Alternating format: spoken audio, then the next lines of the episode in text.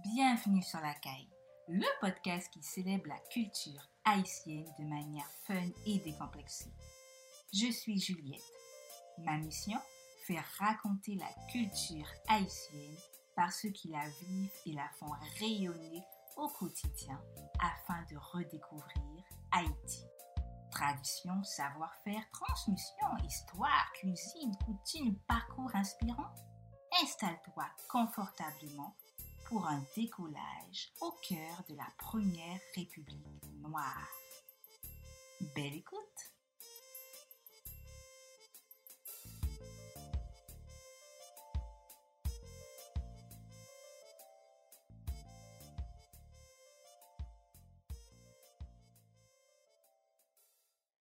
Mon invitée du jour est Cathy Flore, fils aimée Étienne. Elle est née, a grandi et vit actuellement au Cap Haïtien.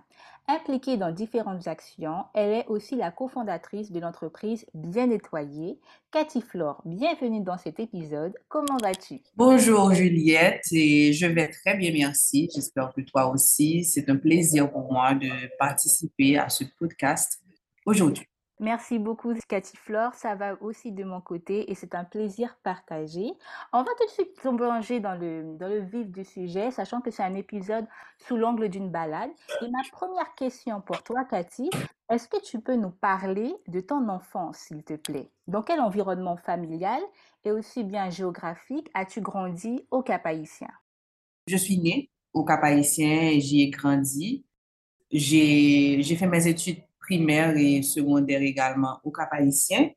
Mais arrivé euh, à la fin de mes études secondaires en philo, je me suis dirigée vers Port-au-Prince pour l'université, euh, où j'y ai passé euh, quatre ans, puis une partie de, mon, de ma carrière professionnelle, parce que j'ai commencé ma carrière professionnelle à Port-au-Prince tout de suite après mes études universitaires.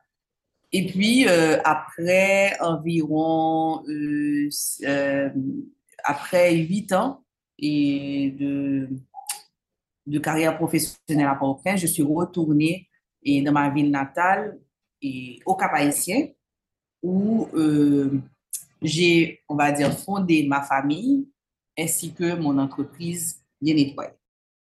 Donc, pour répondre directement à ta question, je crois que c'était euh, et, si je peux parler de mon enfance. Mm-hmm. Et, euh, donc, j'ai eu une enfance, on va dire, euh, plutôt normale, plutôt régulière au Cap-Haïtien, plutôt heureuse aussi. Et c'est une, le Cap-Haïtien, c'est une petite ville, c'est la deuxième ville du pays, mais c'est une petite ville. Et, la plupart des gens, on se connaît un petit peu, à peu près, tout le monde se connaît et entre eux. Donc, euh, euh, on est aussi, euh, j'ai grandi aussi dans un environnement où, comme la tradition haïtienne le, veut, et tous les, tous les adultes se comportent en parents de tous les enfants. C'est-à-dire que et, ma voisine, la voisine de, ma la voisine de ma mère sur mon quartier, et si elle voit que euh, je fais quelque chose que les adultes considèrent comme, comme, euh, euh, comme une sortie, je dirais, de, de, de, de, ce qui est normal, de ce que les enfants doivent faire, et le, cet adulte-là se donne le devoir, se donne la mission de, de pouvoir corriger euh, et cet enfant. Donc, c'est, je suis j'ai grandi dans cet environnement-là où, euh, et euh, justement, j'ai eu cet encadrement et non seulement au niveau de, ma famille elle-même, mais et, aussi des voisins et voisines. J'ai grandi aussi dans une famille monoparentale, malheureusement. J'ai grandi uniquement avec ma mère et mes parents étant séparés, ils n'étaient pas mariés, mais ils se sont séparés très tôt. Euh, quand j'ai eu un an, ils se sont séparés, donc euh, je n'ai pas grandi avec mon père. Et, mais ma mère, justement, a fait de moi celle que je suis aujourd'hui. Euh, j'ai pu Et euh, j'ai pu, on va dire, prendre exemple sur elle. C'est une femme forte et, et très, et, je dirais, laborieuse. Et j'ai pu prendre exemple sur elle en grandissant. Et donc, c'est ça. Donc, j'ai eu la chance de fréquenter l'une des meilleures écoles euh, classique de la ville. J'étais chez les sœurs, j'ai fait le primaire ainsi que le secondaire. Et là-bas, et j'ai été aussi, j'ai eu la chance aussi euh, d'être une sportive, euh, je dirais aguerrie, parce que j'ai eu la chance de faire plusieurs, de pratiquer plusieurs sports. Et quand j'étais jeune, j'ai joué au football, j'ai joué au basketball, j'ai fait du tennis de table, j'ai fait euh, de l'athlétisme. Donc, c'est, en fait, j'ai été vraiment très euh, comblée en ce sens-là. Donc, je n'ai pas eu le temps, à côté de mes études et classiques, et, euh, parce que j'étais aussi une enfant très appliquée, j'avais, je n'avais pas le temps vraiment et, pour être ennuyée. D'accord. Donc, quand je n'étais pas à l'école, que je ne faisais pas mes, que, je ne faisais pas mes, mes devoirs ou je n'étudiais pas mes leçons, je faisais du sport. Donc, D'accord. je pense que, je pense que c'est ça. Super intéressant. Et euh, quels, étaient les jeux, tes jeux favoris à, cette période? Euh, tu me parlais de tes activités euh, sportives, mais avais-tu des jeux favoris propres à la culture haïtienne que tu, que tu, que tu aimais jouer, que ce soit avec, avec ton entourage ou avec tes amis?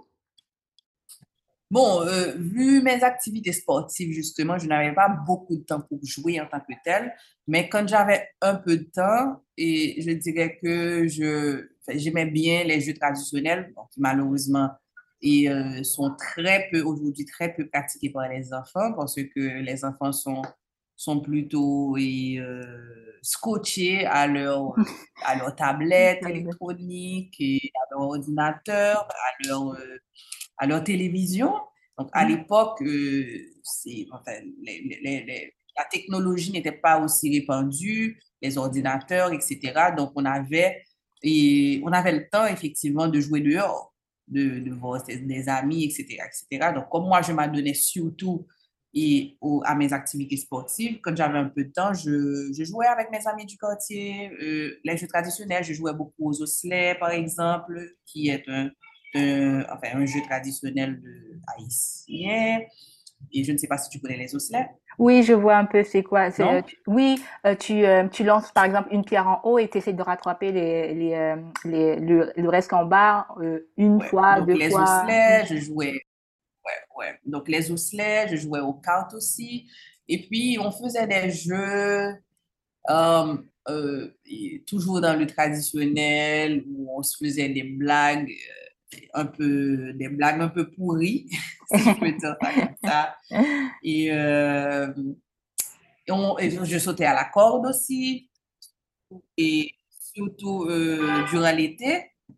Euh, et puis aussi, il y a une tradition, il y avait une tradition, je ne sais pas si aujourd'hui ça tient, ça tient encore, mais par exemple, quand c'était les vacances d'été,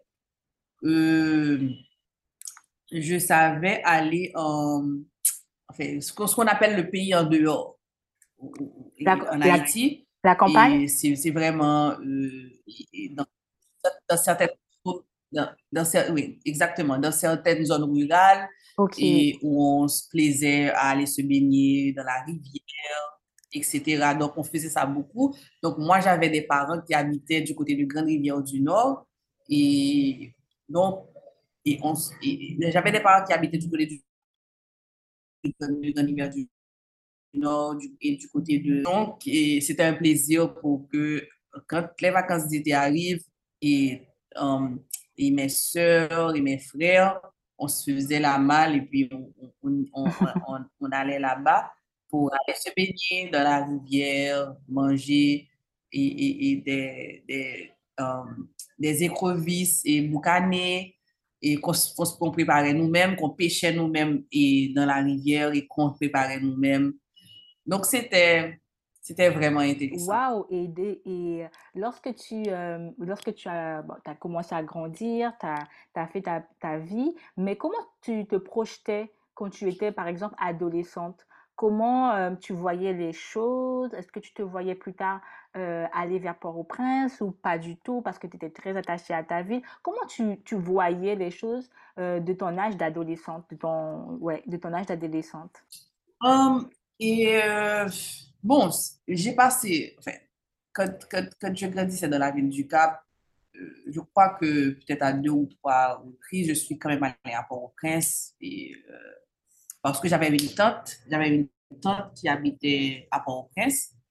Donc, euh, et à, je, à deux ou trois reprises, je crois, et je suis, on, m'a emmené et la voir et passer un petit peu de temps avec elle. Et je dois dire aussi qu'à l'époque, pour aller à Port-au-Prince, il n'y avait pas de... Enfin, la route qui existe maintenant n'existait pas encore. C'était, c'était, c'était vraiment une route en très mauvais état, en terre battue. Et donc, c'était, c'était, c'était tout un... C'était tout un voyage. Quand, devait, quand on devait aller à Port-au-Prince, il n'y avait pas encore et, et, euh, le, l'aéroport et où, on, et peut aller à Port-au-Prince maintenant à 30 minutes, on, arrive à Port-au-Prince. Donc, il fallait forcément passer par la route et une route en très mauvais état.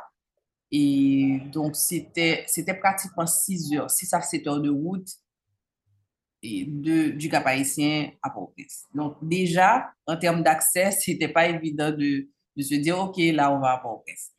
Et ça, c'est une chose. Et maintenant, um, comment je me voyais, je pense que j'avais toujours mes rêves étant jeune. bien sûr, comme j'étais, comme j'étais, euh, euh, euh, comment je pourrais dire ça? Comme je, grandissais dans une petite ville, donc j'avais quand même une vision un peu restreinte quelque part des choses. Il a fallu que j'aille à Port-au-Prince pour pouvoir et un petit peu élargir mes horizons et voir certaines choses, mais j'avais quand même, et j'avais quand même mes, et, um, mes rêves et ce que je voulais faire. Ce que je, je, savais par exemple que je, je, je, ne ferais jamais médecin, malgré que c'était c'était le rêve de mes parents mm. et un peu le rêve de, de tous les parents haïtiens d'ailleurs. tous les parents haïtiens, la plupart des parents haïtiens, peut-être que ça, ça, change un petit peu avec le temps, mais la plupart des parents haïtiens veulent que leurs enfants soient, soient médecins.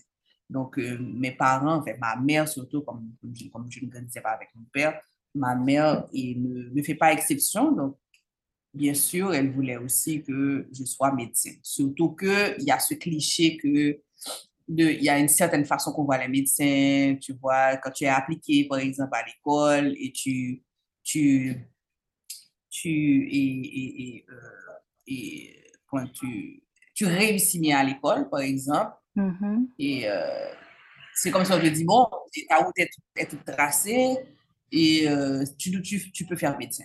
Si tu, as une, si tu as un piètre élève, bien sûr, on va dire, bon, ok, on va essayer de réfléchir à quoi tu peux, tu peux aller, mais si tu, si tu, si tu as une belle, belle performance à l'école, si tu, si tu réussis bien à l'école, eh bien, c'est euh, c'est bien défini pour toi, tu dois faire médecin.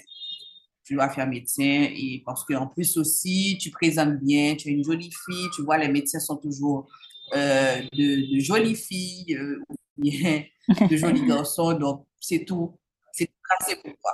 Donc, je savais, par exemple, que je ne ferais jamais médecin. Um, ça, c'est une chose que, que, que j'ai toujours su. Um, même si je ne savais pas encore ce que j'allais être, mais j'ai toujours su que je ne voulais pas faire médecin. Um, et ensuite, justement, j'ai découvert le CTPEA où j'ai fait mes études universitaires. Et je dirais un peu par hasard, um, j'ai eu deux amis au Cap Haïtien. C'était deux, jeunes hommes et, um, qui faisaient partie de ma clique d'amis, si on peut dire ça comme ça qui, était un, qui réfléchissait un petit peu en dehors de la boîte, un peu comme moi, etc., pas médecin, etc. Et euh, comme ils étaient un peu plus âgés, ils étaient une promotion avant moi. Et donc, ils avaient dû, un peu plus tôt que moi, décider de ce qu'ils voulaient faire de leur vie. Donc, eux, ils sont allés à Port-au-Prince et euh, ils ont découvert le CTPE à, Port-au-Prince et ils sont revenus et ils me disaient à moi et, mon, et ma copine et Angie à l'époque, pas Angie Bell, non, c'est une autre Angie qui maintenant vit au Canada. Ils disaient que, hey, les filles, vous savez, il y a une école super intéressante, super compétitive qui se trouve à Port-au-Prince. Ils ne font que quatre ans.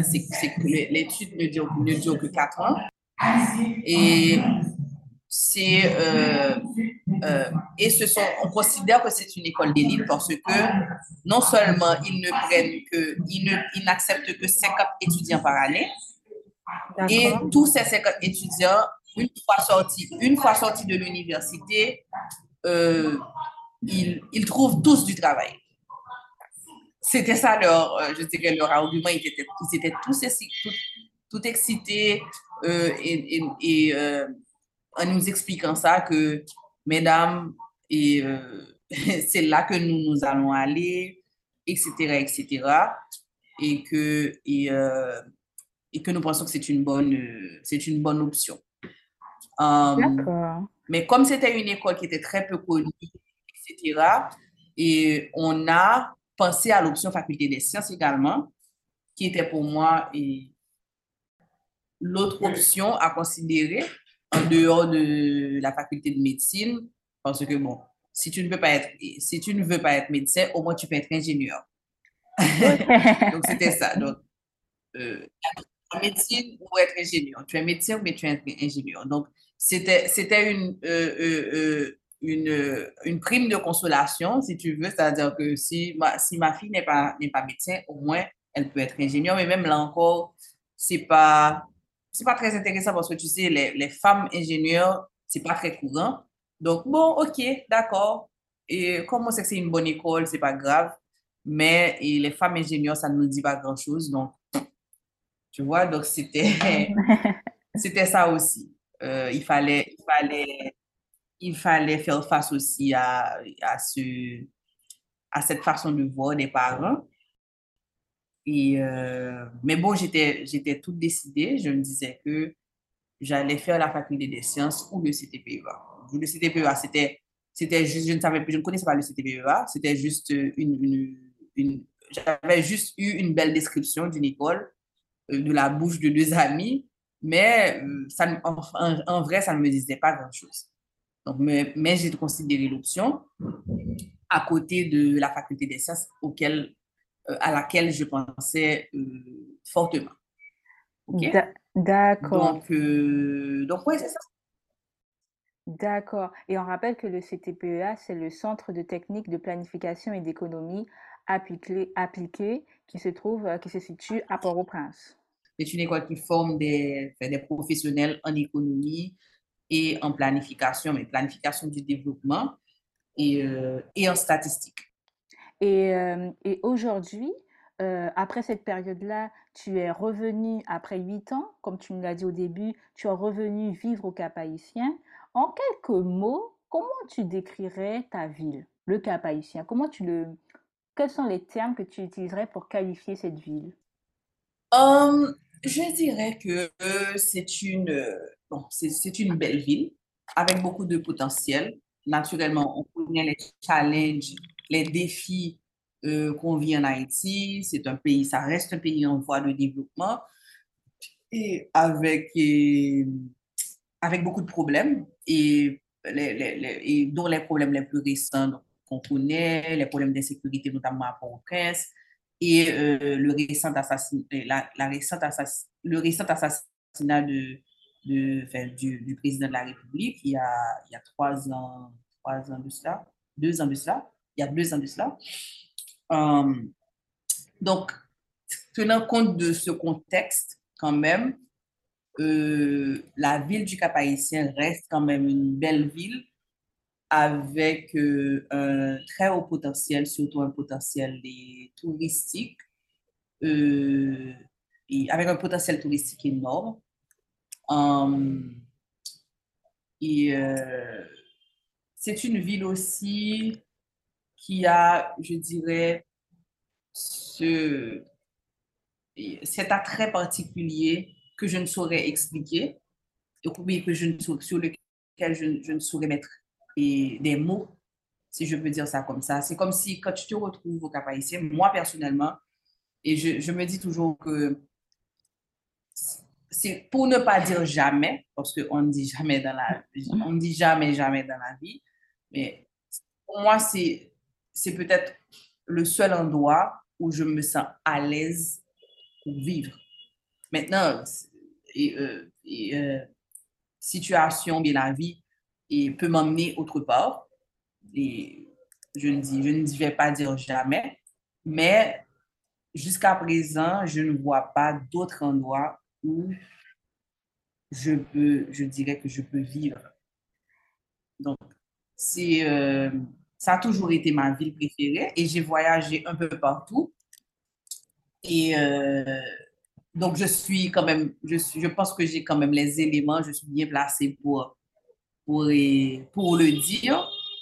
Euh, parce que si je n'avais pas fait d'autres expériences, que je n'avais pas visité d'autres villes, d'autres pays, j'aurais dit que ma, ma, ma vision est un peu, et ma perspective est un peu limitée, donc je ne peux pas comparer. Mais j'ai voyagé un peu partout. J'ai été dans plusieurs villes aux États-Unis, dans plusieurs villes aux États-Unis, euh, Miami, New York, Boston. Et, euh, j'ai fait, plusieurs villes en Floride. Um, j'ai été, euh, bon, été en République dominicaine déjà plusieurs fois. J'ai été, j'ai été à Paris et j'ai été au Maroc. et j'ai été, encore? J'ai été à Istanbul. Euh, j'ai fait un saut à la Martinique aussi, euh, même si je ne suis pas restée trop longtemps parce que c'était euh, c'était au moment où je devais aller à Paris. Donc, on a fait, comment je voulais dire ça? Il y avait un vol, j'avais un vol et une connexion, j'avais une connexion, donc j'ai passé une journée là-bas. Et euh, donc, j'ai voyagé un peu partout. J'ai voyagé un peu partout. Donc, je pense que j'ai je, j'ai quand même beaucoup d'éléments pour pouvoir comparer cette ville dans laquelle je suis en train de vivre actuellement. Um, donc, c'est ça. Donc, il y a, il y a quand même cet attrait sur lequel, comme je te dis, je n'arrive pas à mettre, à mettre deux mots, mais je pense que c'est quand même mais je pense que c'est pas, je ne suis pas la seule parce que avec l'expérience que j'ai avec beaucoup de personnes, surtout en ce moment qui viennent dans la ville, il y a beaucoup de trafic maintenant dans la ville avec tout ce qui se passe à Port-au-Prince et notamment. Et il y a cet effet-là que la ville a un effet sur les gens, un effet indescriptible sur les gens.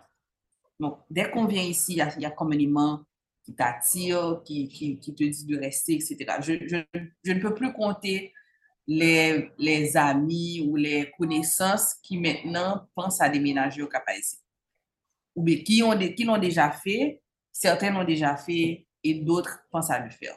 Donc, c'est pour t'expliquer un petit peu le, ce truc-là que la ville a sur les gens. Wow! Et euh, dans, dans, dans, une perspective plus globale, qu'est-ce qui fait selon toi le charme de la région du Nord, justement? Et euh, il y a un truc pour lequel aussi la, la ville est très, est très est, reconnue. Et c'est qu'on dit que les gens du Nord sont, sont, très accueillants. Les gens du Nord sont, sont très chaleureux. Et euh, donc, ça fait le charme de la ville aussi. Et puis, il y a bien sûr son histoire. L'histoire de la ville du Cap, elle est, elle est unique. C'est-à-dire, l'histoire d'Haïti est unique. Euh, mais en plus de ça, l'histoire du Cap haïtien, en particulier l'histoire du Cap haïtien, est, est, est unique aussi. Et euh, on a par exemple, là, tu dois savoir que la, la, ville du Cap est la, première, la toute première ville fondée en Haïti, la toute, toute première ville qui a été fondée euh, et depuis sur la colonie, depuis quand on était là, une colonie française c'est la toute première ville qui a été fondée. Ça a été la capitale de Saint-Domingue. Et, euh, et c'est aussi, euh, la ville, enfin, la ville aussi abrite bien sûr la cathédrale la plus ancienne, c'est la cathédrale Notre-Dame et du Cap-Haïtien. Euh, c'est la cathédrale la plus ancienne d'Haïti.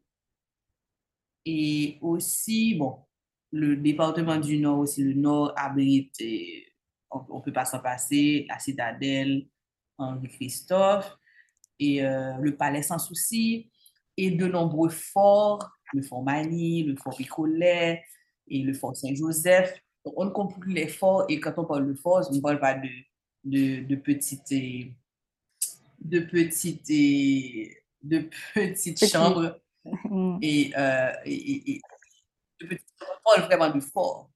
Tu vois, donc, il y a une fortification qui a été vraiment bien pensée et construite au Cap Haïtien et dans, dans le Nord, qui fait justement et, son unicité et qui raconte beaucoup, beaucoup de choses. encore une fois, je, et j'allais oublier, n'oublie pas que et, le, le Cap Haïtien également a été le théâtre des plus grandes batailles qui ont mené à euh, à l'indépendance d'Haïti. Par exemple, la bataille de Vertières, qui a été vraiment euh, très décisive dans et notre indépendance en tant que peuple et la cérémonie du bois caïman également au Cap haïtien. Donc, c'est pour te dire que tout ça euh, fait le charme de la ville du Cap et aussi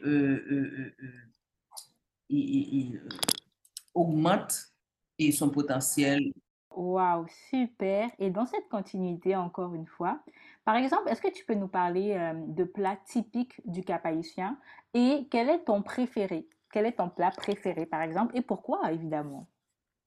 Ok, euh, le plat typique euh, du Cap haïtien, c'est sans hésiter pour les pays au noir. C'est pour les pays au noir.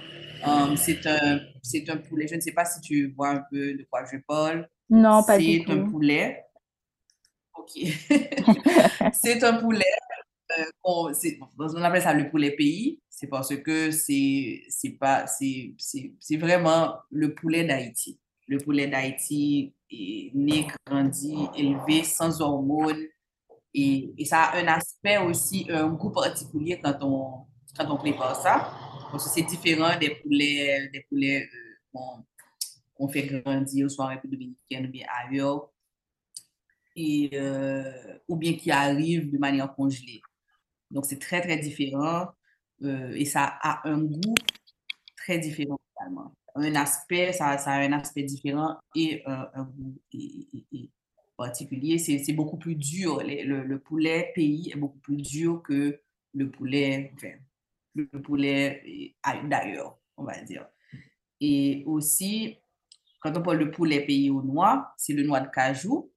Donc, c'est le noix de cajou qu'on utilise, qu'on fait bouillir et qu'on ajoute à la sauce et du poulet. Et c'est super bon. C'est la spécialité de notre ville. Hum, je pense que tous les visiteurs qui arrivent au Cap c'est la première chose qu'ils demandent. OK, donnez-moi euh, un poulet pays noir. Wow! et c'est aussi mon préféré, je dirais. Euh, j'aime beaucoup le griot aussi, bien que j'essaye de plus en plus euh, de, de réduire dans la consommation parce que quand même, c'est très, euh, comment je pourrais dire ça, on dit que c'est pas bon pour la santé parce qu'il y a tellement de graisse, c'est quand même du cochon. Donc, donc j'essaye un petit peu de rester un petit peu loin de ça, mais c'est un plat que j'adore aussi, le griot. Et, euh, mais j'aime bien le poulet pays parce que ça, c'est non seulement pour le goût, etc., mais ça reste aussi un plat, un plat santé parce que c'est quand même du poulet et de la sauce et du noix de cajou. Et, puis aussi, il y a, c'est pas un plat, mais c'est, euh, on a aussi la cassave, qui est très, la cassave douce. On est, on est connu aussi pour la, pour la cassave douce. Ça, ça a l'air appétissant et euh, ça donne envie, en tout cas, de, de goûter tous ces, euh, tous ces éléments et notamment le, le poulet, le poulet pays aux noix que je ne connaissais pas du tout. et, ah, la prochaine fois que tu, viendras au Cap Haïtien, parce que j'espère que tu viendras au Cap Haïtien, oui. et ce sera l'occasion de de goûter à ce fameux plat? J'ai hâte. Franchement, là, là, j'ai hâte. Là, j'ai hâte. J'ai même l'eau à la bouche, là. Dans cette continuité, euh, peux-tu nous citer une tradition haïtienne dont tu es particulièrement fière, toi, Cathy Flore? Um, oui, la tradition haïtienne, bon, je ne sais pas si je peux appeler ça une tradition en tant que telle, mais je pense que je suis fière de, du fait que um, en Haïti, et, il y, a, ce concept de, de, famille élargie. Par exemple, quand tu vas dans d'autres pays, et en particulier aux États-Unis, par exemple, ce que ce qu'ils définissent comme famille, c'est le père, la mère et les enfants. Et c'est effectivement le, la définition, je dirais la définition normale de ce qu'on appelle la famille. Donc, une unité, c'est une unité de famille. Tu retrouves le père, la mère et les enfants. Et bon, là, je ne vais pas dans d'autres, dans d'autres, comment je pourrais dire ça, et euh, je ne fais pas d'autres digressions parce que tu sais que dans le monde maintenant, avec la communauté LGBTQ+, etc., etc., ils sont en train de redéfinir ce qu'est une famille. Je ne, vais pas, je ne vais pas aller dans ça, mais on va dire que et, euh, ce qu'on appelle, enfin, ce qu'on a toujours appelé la famille jusqu'ici, c'est le père, la mère et les enfants. Mais en Haïti, c'est différent. Ce qu'on appelle la famille, c'est vraiment la famille élargie. C'est-à-dire que ma grand-mère, elle fait partie de ma famille. Et ma tante, elle fait partie de ma famille. Et, et, euh, mon grand-père fait partie de ma famille. Le, le, la cousine de ma maman fait partie de ma famille. Et quand je dis faire partie de ma famille, c'est vraiment une famille. On n'a pas peur de vivre ensemble, on n'a pas peur de faire les choses ensemble. Et on n'a pas. C'est pour ça que je ne sais pas si, on va appeler ça une tradition en tant que telle, mais c'est quand même pour moi une tradition. C'est que quand on dit famille en Haïti, c'est vraiment famille élargie. On ne voit pas que la mère, le père et les enfants. Donc, il y a cette il y a cette dirais, se vivre ensemble, ce, cette connexion entre les, avec les ancêtres, etc., qui, qui est très important pour nous et comme haïtiens. Et je pense que, honnêtement, c'est ce qui nous retient encore comme peuple, parce qu'on a tellement, on a tellement, on a, on a tellement bavé, en fait, comme peuple, depuis, mm. depuis on a été, depuis qu'on s'est donné euh, euh, euh qu'on s'est arrogé le droit, on va dire, de, mm. de se créer comme peuple, on en a bavé. Et, mais, tu vois, malgré tout ces, toutes les difficultés, malgré tous les problèmes, malgré et tout ce qu'on a vécu, on reste quand même, on reste quand même soudés comme peuple, on reste quand même, il y a, y, a, y a, cette connexion. Et, et tu peux voir cette connexion aussi avec la diaspora haïtienne notamment. Hmm. Tu vois, les gens, ils peuvent partir en 15 ans, 20 ans, aux États-Unis, en Europe, euh, et en Afrique, quel que soit l'endroit où ils vont, ils restent attachés à leur terre natale, Haïti, et à leur famille en Haïti. C'est pour ça que, c'est pour ça que les transferts d'argent sont, aussi importants en hmm. Haïti. Euh, et, c'est ce qui tient aussi l'économie haïtienne. C'est ce qui tient aussi l'économie haïtienne. Ce sont, ce sont les transferts que, que la diaspora envoie pour leur famille. Et quand ils envoient, tu peux avoir une famille, enfin, une famille comme définie, par exemple, aux États-Unis, le père, la mère, les enfants, qui sont aux États-Unis et qui restent attachés à leur petit cousin qui se trouve en Haïti, à la petite cousine, à, la, à leur tante, au grand-père, à la grand-mère qui, reste, qui sont restés en Haïti et ils envoient l'argent tous les mois. Donc, ils hmm. ont, tu aurais pu te dire, oh, ok, bon, la famille est aux États-Unis, la famille au complet, c'est-à-dire le père, la mère et les enfants sont aux États-Unis. Donc, pourquoi s'embêter avec les autres qui sont restés en Haïti? Donc, hmm. les gens ont toujours cette, cette je dirais, et, euh, cette volonté et, et d'envoyer de, de, l'argent pour, leur famille en Haïti. Ils se disent oh, j'envoie de l'argent à ma famille. Je dis, mais ta famille est là. Mais non, il y a, y y a la cousine, il y a la tante qui est là, il y a le petit cousin, il y a, y a le parrain. Tu vois, en Haïti, on va tellement, on va tellement loin que même le parrain ou la marraine c'est ça, c'est pour dire que ça, je pense que c'est une chose, je pense que c'est une chose pour laquelle je suis fière. Um, comme, euh, je dirais, comme tradition, en fait. C'est-à-dire que ça, ça c'est cette connexion qu'on a entre, entre nous, Hmm. cette connexion qu'on a malgré tout. Euh, tu as décidé de t'investir dans ta région en co-créant l'entreprise Bien Nettoyée avec Christopher Pierre Radji Etienne et l'autrice Angeline Bell. Cette entreprise est spécialisée dans la gestion des déchets au nord du pays. Qu'est-ce qui t'a motivé, qu'est-ce qui a motivé cette volonté chez toi d'entreprendre?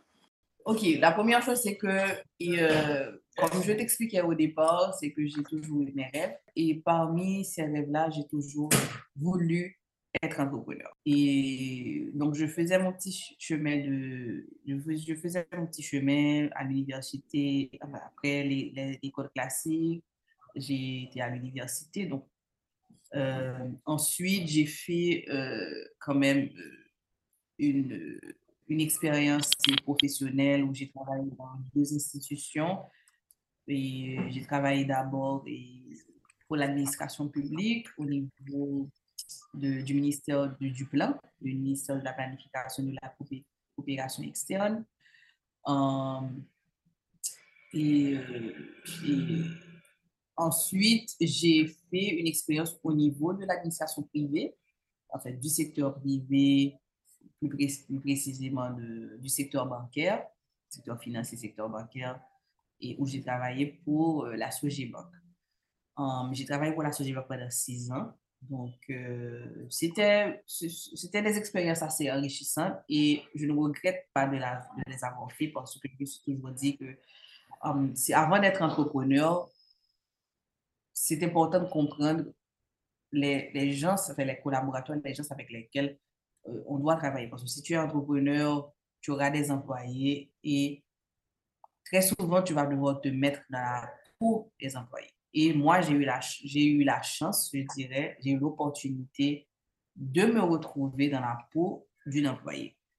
Et donc, euh, et donc c'est ça, mais j'ai toujours voulu, j'ai fait des expériences professionnelles de ces institutions, mais j'ai toujours eu en tête qu'à un certain moment, je vais me mettre à mon compte et je vais monter mon entreprise. Euh, euh et ce sera ça et, ma carrière de vie, si je peux dire ça comme ça. Maintenant, ça n'a pas toujours été, euh, c'était pas toujours euh, décidé au départ que ça allait être, que ça allait être bien nettoyé et que j'allais travailler dans, dans, la gestion de déchets. Mais je savais que c'est tout ce qui est environnement, tout ce qui est euh, gestion de la salubrité, etc., tout ça, ça m'intéressait, ça m'a toujours intéressé parce que avant de prendre l'initiative de monter l'entreprise bien nettoyée, et comme tu dois le savoir, NJ et moi, NJ Bell et moi, nous avions monté l'initiative Poubelle Haïti, mm-hmm. qui est une, une initiative à but non lucratif, mais qui travaille dans le secteur de l'environnement, mais plus de la sensibilisation euh, euh, et de la sensibilisation pour tout ce qui a rapport avec euh, l'éco-responsabilité, la gestion responsable des déchets, la protection de l'environnement. Donc, on a toujours été, on a toujours été des, des défenseurs, si je peux dire ça comme ça, des défenseurs de l'environnement.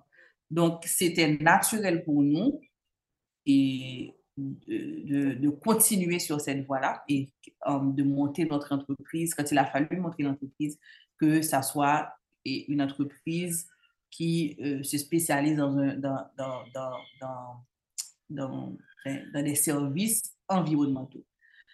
Et euh, c'est comme ça que justement, um, je me suis dit que fait, quand j'ai quand, quand pris la décision de déménager et, de revenir dans ma ville natale après euh, mon expérience à la banque, et c'était tout de suite après, après Poubelle Haïti, pas tout de suite après parce qu'on continue à faire, à faire, on continue avec l'initiative Poubelle Haïti parallèlement. Donc, c'était naturel pour nous, comme je t'ai dit, de, de, de, continuer sur cette voie et de monter l'entreprise bien Ok, très intéressant. Et est-ce que tu peux revenir sur euh, euh, les différentes prestations que vous proposez sur, euh, au sein de ton entreprise, bien nettoyée? Donc, comme le nom l'indique, bien nettoyé, donc l'entreprise propose des services environnementaux, des services liés à la salubrité et principalement, donc la première chose, c'est qu'on offre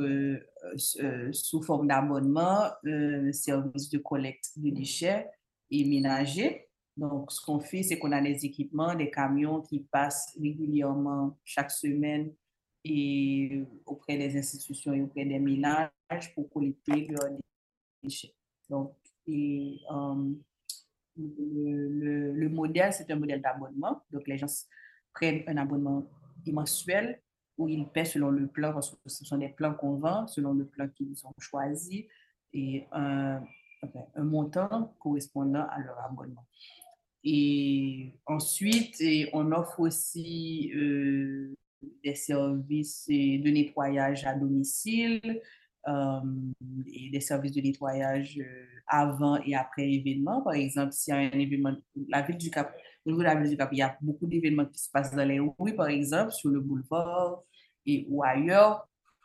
Donc, très souvent, ça demande qu'il y ait une intervention en termes de nettoyage avant l'événement et également après l'événement parce que quand les gens vont venir, ils vont faire toutes sortes de...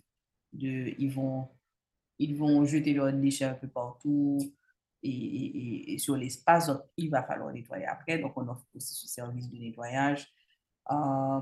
Et, si par exemple une maison a été abandonnée pendant un certain temps et que les propriétaires ou bien certaines personnes vont aménager dans la maison, donc, on, offre le service de nettoyage à fond, ce qu'on appelle nettoyage. Et aussi de, le nettoyage un peu léger également, surtout pour les gens qui font du Airbnb, par exemple, et qui, euh, qui ne veulent pas avoir à gérer, par exemple, une ménagère.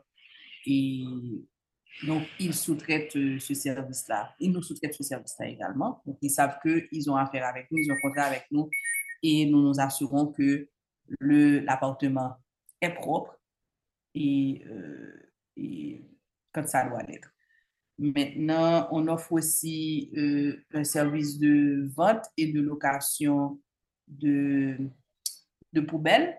Donc, et euh, les institutions qui ont besoin de poubelles. Ça, peut arriver qu'on offre un package, par exemple, si, l'institution prend, par exemple, un abonnement avec nous et a besoin de poubelles également pour, pour placer dans son espace. On offre également ça.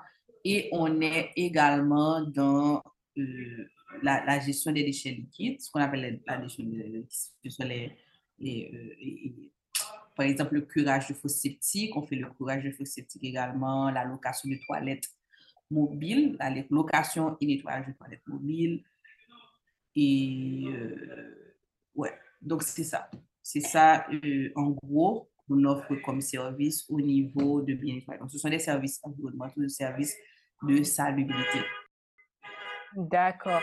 Et si on veut, euh, si on veut avoir plus d'informations et rentrer en contact avec toi, on peut bien évidemment retrouver toutes ces informations sur le site internet qu'on mettra en descriptif de, de, cette, de, cette, de cet épisode de podcast, mais également sur tes réseaux sociaux, sur les réseaux sociaux de Bien Nettoyer. C'est ça? Exactement, exactement. On est, on est présent sur toutes les plateformes et, euh, et sur toutes les plateformes. Donc, vous pouvez, je vous invite à aller nous suivre et euh, sur les plateformes pour avoir beaucoup plus d'informations et aussi, et, euh, et aussi prendre contact avec nous.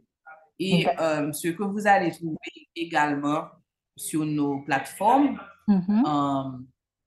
c'est que et récemment, on a, on a j'essaie de développer, c'est tout récent, les, vidéos ne sont pas encore publiées, mais on a déjà fait des prises sur cette semaine.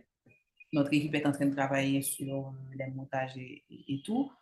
mais ce qu'on essaie d'offrir, parce que pour moi, l'éducation, l'éducation, la sensibilisation environnementale, c'est très important. Donc, en dehors de, de, de la desserte de service elle-même, la partie sensibilisation la partie conscience, euh, euh, et, éducation, c'est très important pour moi et pour nous aussi au niveau de, bien nettoyer.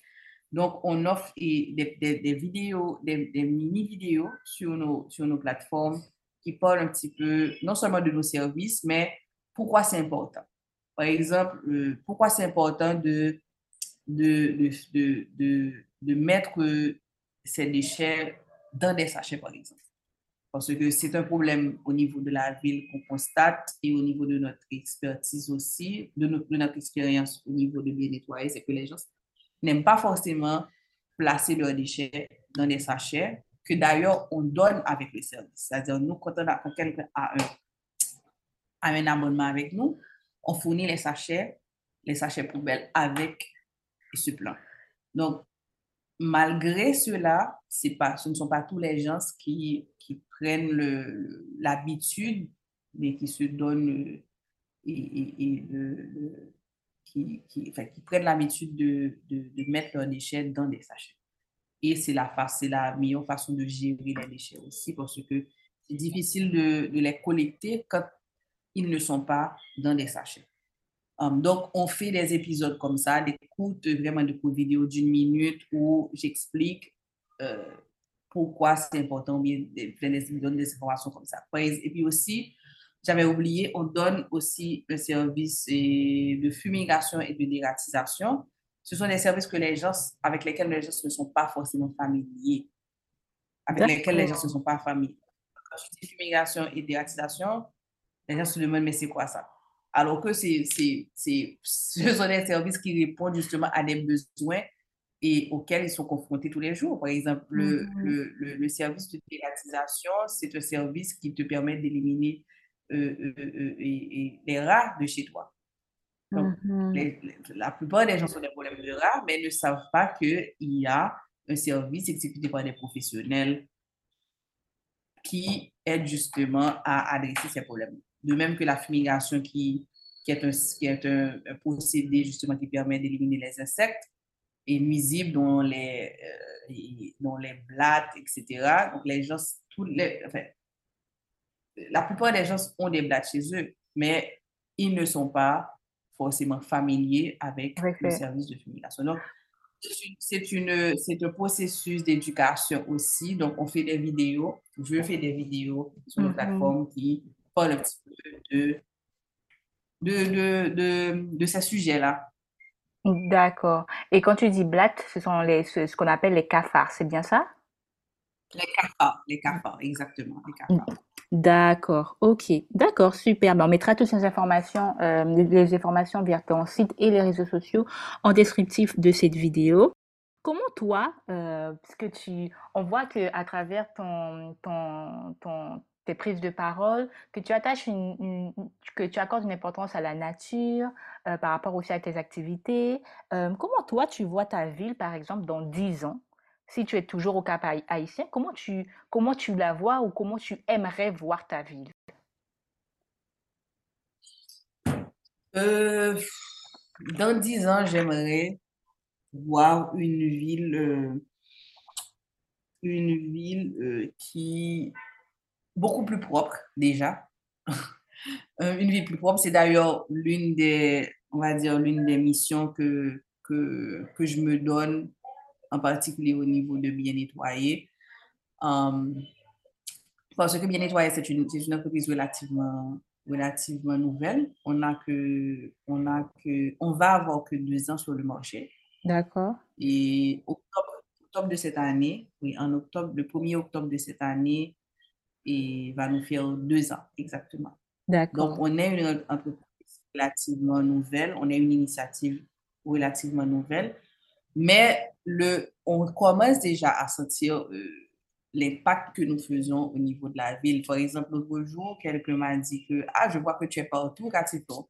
à chaque endroit où tu arrives, tu vois ton cas, parce que nos, nos, camions sont identifiés avec notre logo. Et aussi, ce qu'on fait, c'est que la plupart des clients qu'on a, on, place un sticker bien nettoyé sur la maison. C'est comme, c'est comme aussi, je dirais, un label, un label où cette personne se dit, OK, moi, je paie pour mon, un service de collecte de déchets. Je ne jette pas les, les déchets dans les roues, je paie pour un service de collecte de déchets. Donc, ça nous permet à la fois d'identifier, euh, au-delà de, comme tu dois savoir, on a un problème également d'adresse de, de, en Haïti. Donc, ça nous permet aussi d'identifier de, de, beaucoup plus facilement nos clients. Donc, dès qu'on arrive dans une zone, on sait que cette personne est, un client parce que sa maison est identifiée avec un, avec un sticker bien nettoyé. Et, euh, mais aussi, c'est ça, ça, ça fait aussi partie de, de, de l'impact qu'on veut avoir sur les parce que les gens, les, certaines personnes sont fières que bon, moi, je suis avec bien nettoyé, ou moi, je suis avec, euh, même si ce n'est pas bien nettoyé en soi qui fait la fierté de la personne, mais le fait que la personne paie pour un service de collecte de déchets, donc, elle se dit que s'il y a des déchets dans les rues, euh, elle n'est pas responsable. Parce qu'elle, elle a choisi de payer pour son service de, de collecte de déchets, pour, pour, et pour collecter les déchets de, chez elle. Euh, c'est justement l'une des missions qu'on se donne et que je me donne à travers notamment l'initiative L'entreprise du c'est de pouvoir contribuer à cette ville beaucoup plus propre que j'espère voir dans les, dans les prochaines années, dans les années à venir. Et on continue de travailler sur beaucoup de projets qui puissent, en dehors de, en dehors de la collecte de déchets elle-même, en dehors du service qu'on donne aux ménages, aux institutions, de pouvoir voir comment aider, euh, comment aider à résoudre le problème, par exemple, des, des, des décharges des décharges publiques. À chaque coin de rue, par exemple, on voit des, on voit des, des, tas d'immondices, des piles d'immondices, des, immondices empilés. Donc, on a aussi une approche et une approche de une solution pour, pour ça aussi qu'on est en train d'étudier et de et, de, et sur lequel on est en train de travailler avec plusieurs autres acteurs, dont la mairie du Cap-Haïtien. Et maintenant, il y a aussi euh, ce qu'on appelle la Société anonyme mixte. C'est une société que la, le, le, la Chambre de commerce et du Nord et plusieurs mairies, la mairie du Cap-Haïtien, la mairie de Limonade, la mairie de, de, de Cartier-Morin, ont mis sur pied pour pouvoir justement réfléchir et adresser et voir comment adresser le problème de la gestion des déchets dans ces communes-là.